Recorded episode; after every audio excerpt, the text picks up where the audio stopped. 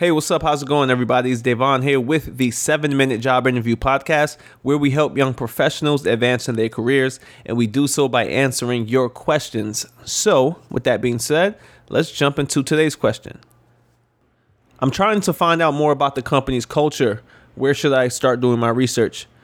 Okay, so great question. Now, when most of us do our do our research, excuse me, when you know when we have a job interview coming up, we start doing our research. Uh, we look at the company services. We might look at the history, the financial statements. We may look at the media, um, news articles, and things of that nature, some videos. But you know, there's bias. There's bias in news articles because there may be relationships there there's bias in the, obviously the company's website. Of course, they're going to make themselves sound the the absolute best. I think the best way to get an unbiased opinion is to go to Glassdoor. Uh, you guys probably um, used this before, but if you haven't, um, Glassdoor.com, and you can type in the company, and uh, you know you'll get some information as far as um, uh, salary ranges that they pay. Um, you get some job interview questions potentially. Um, I know that used to help me a lot back in the day when um, I used to jump on Glassdoor and I'll find some of the potential questions and I'll study those questions. And most often, I'll I'll actually get those questions during the job interview, which was really cool.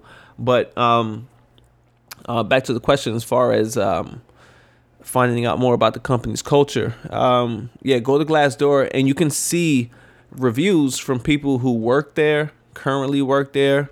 Um, you know, people who work there at some some point in time, and you can see that information. But um, when when reading these, um, try to have an open mind. You know, if you see a one star review, um, it's likely coming from someone who had a terrible experience, and you know, um, they probably got wrapped up in a situation that's very personal to them and you may not share those same ideals so to speak. So um, you probably wouldn't have been in that situation. And on the other end you know a lot of five star reviews um, talking about how great the company is. Um, I, I don't know. I don't know if hr um, asked them to do that upon leaving uh, to help um, get more people in the company. I don't know that I don't know, right? And I'm not accusing anyone, but I don't know. So I like to read like the three, like the two and three star reviews, right? Because usually you get someone who they're gonna give you the pros and the cons. Um, you know, if you're dealing with a one star review, they're gonna give you just strictly the cons, and they're super upset, obviously.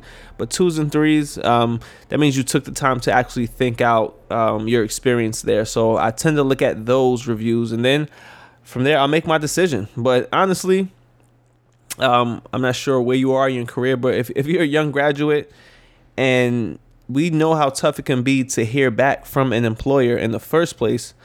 So if we hear something back and it's a job that's within our salary range and we and we see bad reviews on glassdoor.com, honestly, that's not going to stop me from taking that interview. I need that money, right? Um, I got to pay student loans back and all that. Like I need that money. So um, yeah, so take that as it may.